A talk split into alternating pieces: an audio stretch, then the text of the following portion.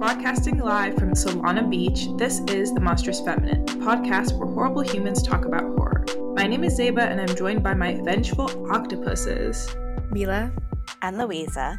And this month, we're going to be talking about eco horror featuring bodies of water. Taya is unavailable this episode, but she'll be back soon. We're covering the 1977 Italian American horror Tentacles, directed by Ovidio G. Assonitis, the 2006 South Korean monster film The Host, directed by Bong Joon Ho, and the 2012 American mockumentary horror The Bay, directed by Barry Levinson. Before we get into the film, go ahead and follow us on Spotify, YouTube, or the Apple Podcast app. You can find all of our links on our Instagram at the Monstrous Feminine Podcast. In Tentacles, several people begin to mysteriously disappear in the otherwise quiet beach town of Solana, California. The bodies, including a baby, turn up with their skeletons picked clean of flesh and bone marrow. The local sheriff investigates, but it is the determined newspaper reporter Turner who persists with the theory that these deaths are somehow linked to the recent ongoing construction of an underwater tunnel. Killer whale trainer and marine expert Gleason proves his theory right when he discovers that tunnel company Trojan have been using ultrasonic drilling techniques and emitting sound waves way above regulated levels. This disturbed a giant octopus, resulting in it attacking humans whenever it felt similar frequencies. Each year, 10,000 tourists visit Ocean Beach. This summer, Ocean Beach has attracted something else.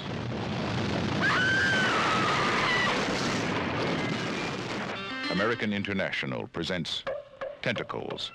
It slept until man disturbed it. Then it woke with a fury no man could control, rising from the ocean floor to bring destruction and death. For this catch up, I thought we should just introduce eco horror as a concept. Because when I was looking into it, I discovered that I think there is such a thing as natural horror. But then I think eco horror is a very specific subsection of natural horror Natural horror is just horror that features nature, which eco horror always does. But I would classify or categorize eco horror as also having a very like environmentalist campaigny element to it in the sense that there's always like a moral and it's always like humans fucked with something and now nature is fighting back. Like it's very much the film is about the consequence of humanity's actions in some way. So, for example, Jaws, I wouldn't say an eco horror. It's just a natural horror about a shark. It's, it's just a large shark, nothing like mutated, no no toxic chemical spilled and, and created Jaws. What about WALL-E? Is that a horror? It really is very scary to me. I've never finished it because it scares me. I have a lot of climate anxiety. Honestly, it's really hard for me to watch stuff like that. It freaks me out and I can't sleep at night. Um, have I thought about it? Yeah, I feel like I really enjoy eco horrors, the few we've either seen or talked about. But I think that more than eco horror, I enjoy creature features, and they don't always overlap. But they do a lot of the time. But a lot of the time, of course, they do. Eco horrors are not as popular in the mainstream, apart from like Godzilla. Godzilla, okay, that's popular so in this particular episode, we focused on eco horror featuring bodies of water to narrow it down, but we could very easily do a whole nuclear waste or radiation episode or strand of eco horror. I think I read somewhere like citation needed that the US military is like one of the biggest polluters in the world. And I feel like the military industrial complex is a huge part of like environmental catastrophe that we don't consider because it's not a corporation or something or whatever. They just be like blowing shit up for fun. I like us doing eco horror water. It just implies more to come. My prediction is like climate anxiety is going to be a huge, big thing in horror as we go on. I think we have more films to come on this topic. The Monstrous Feminine is on Twitter, so please go tweet us. If you do engage with our content, you might just get a shout out in our next episode as our Witch of the Week. This episode, our Witch of the Week, is Disgusting NB, who tweeted, Listening to the Monstrous Feminine podcast got me calling the pods in the Matrix the archaic mother. Is NB non binary? disgusting non-binary. Yeah, I think it is. Oh, disgusting non-binary. Is that a Mycene profile picture? Iconic. Wow. I love that you're like applying Barbara Creed's theory as filtered through this podcast to other other movies. I would argue that's an exact depiction of an archaic mother. It's similar to the alien pods. I don't think I've ever thought about it in the Matrix before. That's really cool. Yeah, I love the, the first Matrix anyway, so that's what I'll think about when I go and rewatch. Thank you for commenting, and please, everybody, do go tweet us, follow us on Instagram, send us messages, comments, please go leave us a five star review on Spotify and a five star review and a written review on Apple Podcasts. It really, really, really, really helps. Friendly reminder that we are also on Patreon. For £1 a month, you gain access to our Discord. For £3 a month, you get to hear a cut discussion from our main episodes. And for £5, you get all that plus a bonus episode. Please support us. Any contribution helps. I hated this film. I loved this film. Oh my goodness, wow. This is great right out the gate. Debate each other now. Fight. Okay, first of all, we all know that I am a shark movie fan, which means I am a Jaws loyalist, which means I'm not going to support a blatant Jaws ripoff. And it's 10 times worse. There's no, none of that Spielberg finesse. There's no political depth. There's no suspense. It's a copycat. And it, it's like, if you're going to copy something, at least do it better. 70s Italian horror. This is it. This is it. There are some that are marginally better, but for the most part, it's like taking plots of other films, like style over substance, it's strange dubbing, nonsensical plots. They filmed probably an octopus up close and tried to convince me that that was a giant octopus. I was convinced. Do you think they filmed in a in the scuba scenes in an ocean or in the pool it was shot on location in Oceanside Pismo Beach in San Diego, California, and the aquarium sequences were shot at the Marineland of the Pacific in Los Angeles County. Either way, I thought that was pretty impressive underwater film quality for the time. They did better than what was that movie we just did with the shark? You know the one with the girls who I hated? 47 meters down uncaged. Yeah, they did better than that, I think, with the underwater scenes.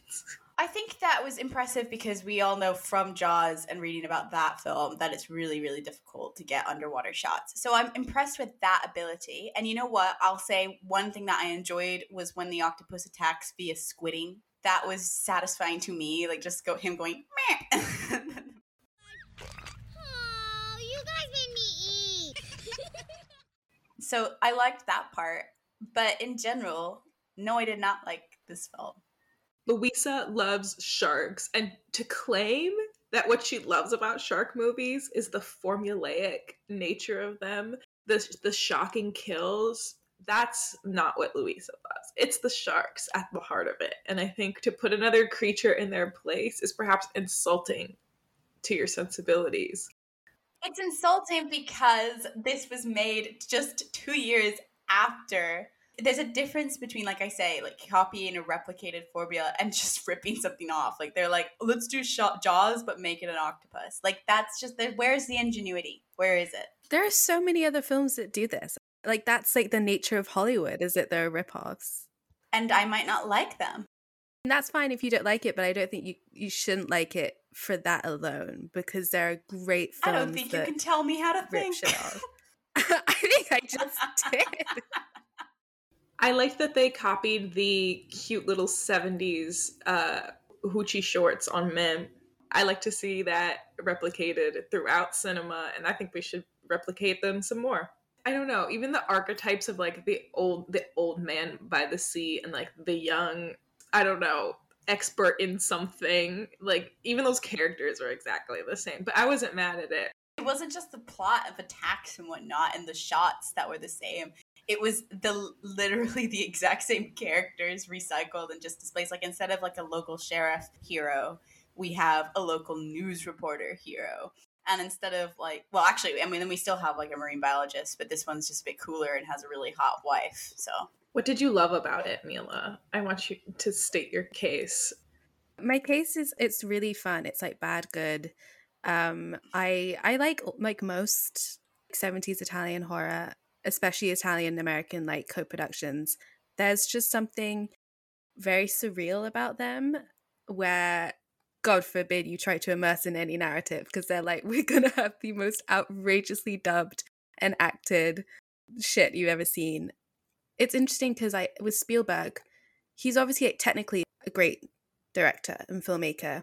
But what I love about a lot of like Italian horror is that they just don't give a shit. We are here for a good time, a good time only. But there's so much freedom to like how they express the more technical parts of like cinematography and directing that is so random. Like they'll have the most like intricate and creative shot in a really like simple, trivial scene. That's what I really appreciate about it is that they're like great craftsmen with a camera. Story wise, it's just like absolute chaos. I find that fun to watch because I, I think I'm a style of substance at heart. I thought I was going to be a tiebreaker. Um, no, I'm not even going to say it was bad. I'd say I was thoroughly entertained. I mean, I definitely did notice the Jaws thing. How can I not? But I feel like it's the same way how I enjoy a Diet Coke. It's not the same thing, it's worser, but I still love it. And I will often choose a Diet Coke over a regular Coke, famously. I don't know if that's style over substance or I just like I like a creature feature. I like a shocking and thrilling kill, I think. And so as long as the pacing keeps that going, right? And I'm never there's never like a lull in the energy or the forced insertion of some like nuanced or like trying to be nuanced political message, then I'm fine with it being just like you said, style over substance. But I guess because this is an eco horror, I maybe wish they had pushed that a little bit more as to like things happen and there are consequences.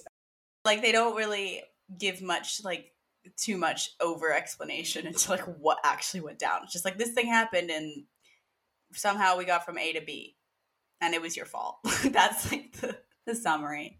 I did like when in the water when you can see him wrap a tentacle around somebody and then like spin him. that was fun. Spin him like a little piece of spaghetti, dare I say. Tentacles are really so fucking gross. And like we'll talk about this more with I guess the host had tentacle like things that like appendages or like things that like reach and grab and, and such. I think that like motion for a creature is so unsettling. It's like the grabbing is almost worse than like whatever it does to you next. It's just like the shock of it. So octopi, well, actually, it's not octopi. I, I, I learned that in my googling octopus. It's octopeople. the technical term octopuses have beaks. They like break hard shelled things in general. So when you think about it, like a bad way to go. Why an octopus? It seems logical to me that this should have been like a giant squid based on like what to me would have made more sense. Actually, one of my IMDb goofs is that when discussing the giant octopus, Turner incorrectly refers to it as a giant squid. And I don't know if they're just like talking about it like indiscriminately, like just switching between, but I just kind of thought it would make more sense to me for this to be a giant squid.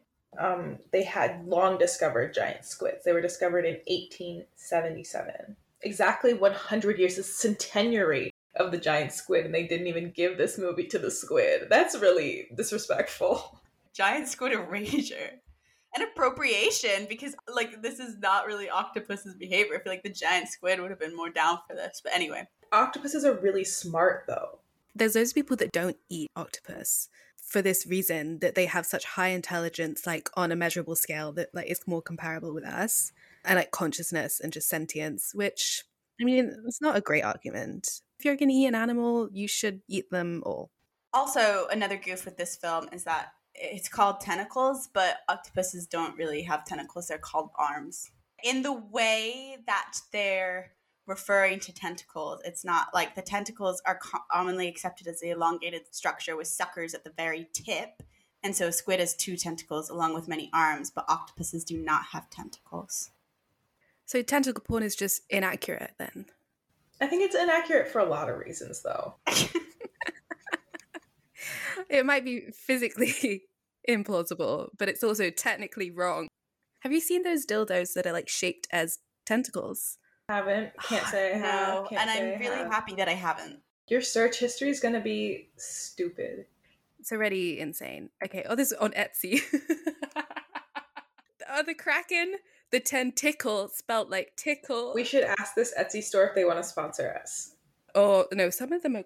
Ooh. Mila, please show me what you're talking about. Now I need to know. Okay, I'm just gonna. I'm gonna just send you the whole thing. Hold on. Oh no, I do not like when it's a penis tentacle hybrid. What's worse is it when it's more anatomically like a penis and when it's not. I think it's worse when it's more. I think it's worse when it's more. I wouldn't have said that before I saw these, but that's my assessment. Some of these are so ugly. It's the colors that they've chosen. They look like 90s toys, some of them. What fucking toys were you given?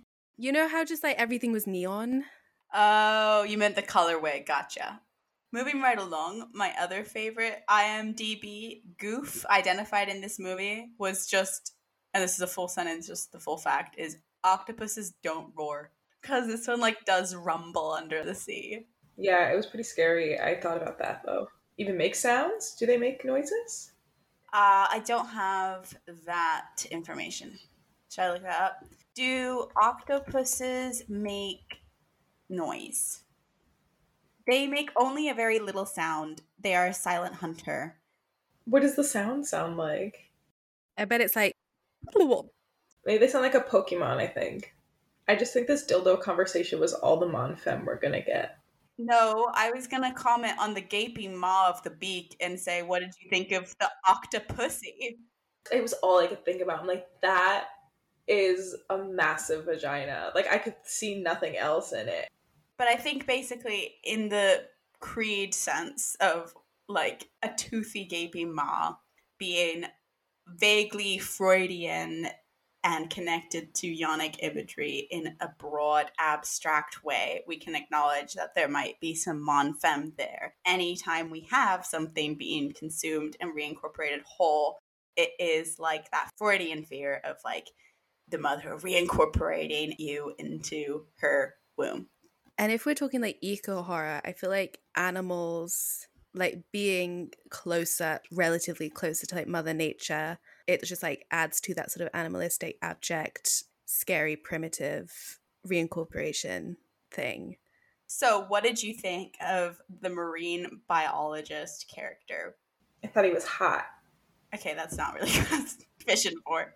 No, I liked his little shorts. That's why I love, you know, the 70s. I just feel like there was a lot. They showed off a little more. They tried. Can I get to the yams, you know? Sweet, yes. I thought he was like the worst marine biologist because, like, like free Shamu, right? The way he'd speak to the killer whales was so funny. That was my favorite scene. Those whales understood. I feel like they were responding emotionally to that monologue.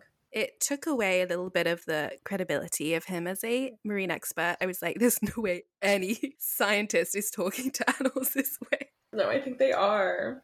Those are their babies. Which is weird. It's a weird relationship to have towards animals, is to coddle them. It's, yeah, I mean, whatever. He was having fun. I thought there was no way in hell those little killer whales would come back to the boat and choose a life in captivity. That was like Sea World propaganda. Maybe it's like reverse propaganda. They're like, actually, the ocean is so polluted and terrible that they that it's better that they be in captivity because then they'll turn mutant otherwise. Continuing with my this is a Jaws ripoff. In Jaws, famously, we have like it's hailing small town America versus like big corporations, right? Like that was like the background of Jaws's political sphere. And then of course the war, Hiroshima and stuff comes into that and like little echoes and conversations. But here we have like small town America not as encapsulated by a local sheriff. Instead, it's encapsulated by that journalist figure. This like journalist who's like idealistic and like dedication to the truth and there's a persistence and tenacity and and whatnot. So I, I thought like whereas obviously I think we're all quite cynical now with news corporations because of Herman and Chomsky's propaganda model and like all this stuff about news corporations and whatnot. So here we have like championing the local journalist who's like really dedicated to like solving it to the point where he actually replaces the significance of the sheriff. The sheriff is actually quite useless, has no leads, and does not proceed to find any leads. It's ruthless, the kills, in the sense that I always know a horror means business when they kill a kid, and they did not only they kill a kid, they killed a baby. I we haven't even talked about that scene. It's like I had a really fun time. Not that the baby died, but like it was kind of funny to watch the friend watching it over her shoulder. And like you cannot even really see the baby, you just kind of see the carriage. It's a great opening scene, and it's probably the only suspenseful scene. it makes you wonder like what the fuck even happened? Like, I understand that the octopus has taken the baby, but like, I imagine how an arm coming and just like. But she was crazy for leaving her baby unwatched like that, back turned. At least keep an eye on him. That was bonkers.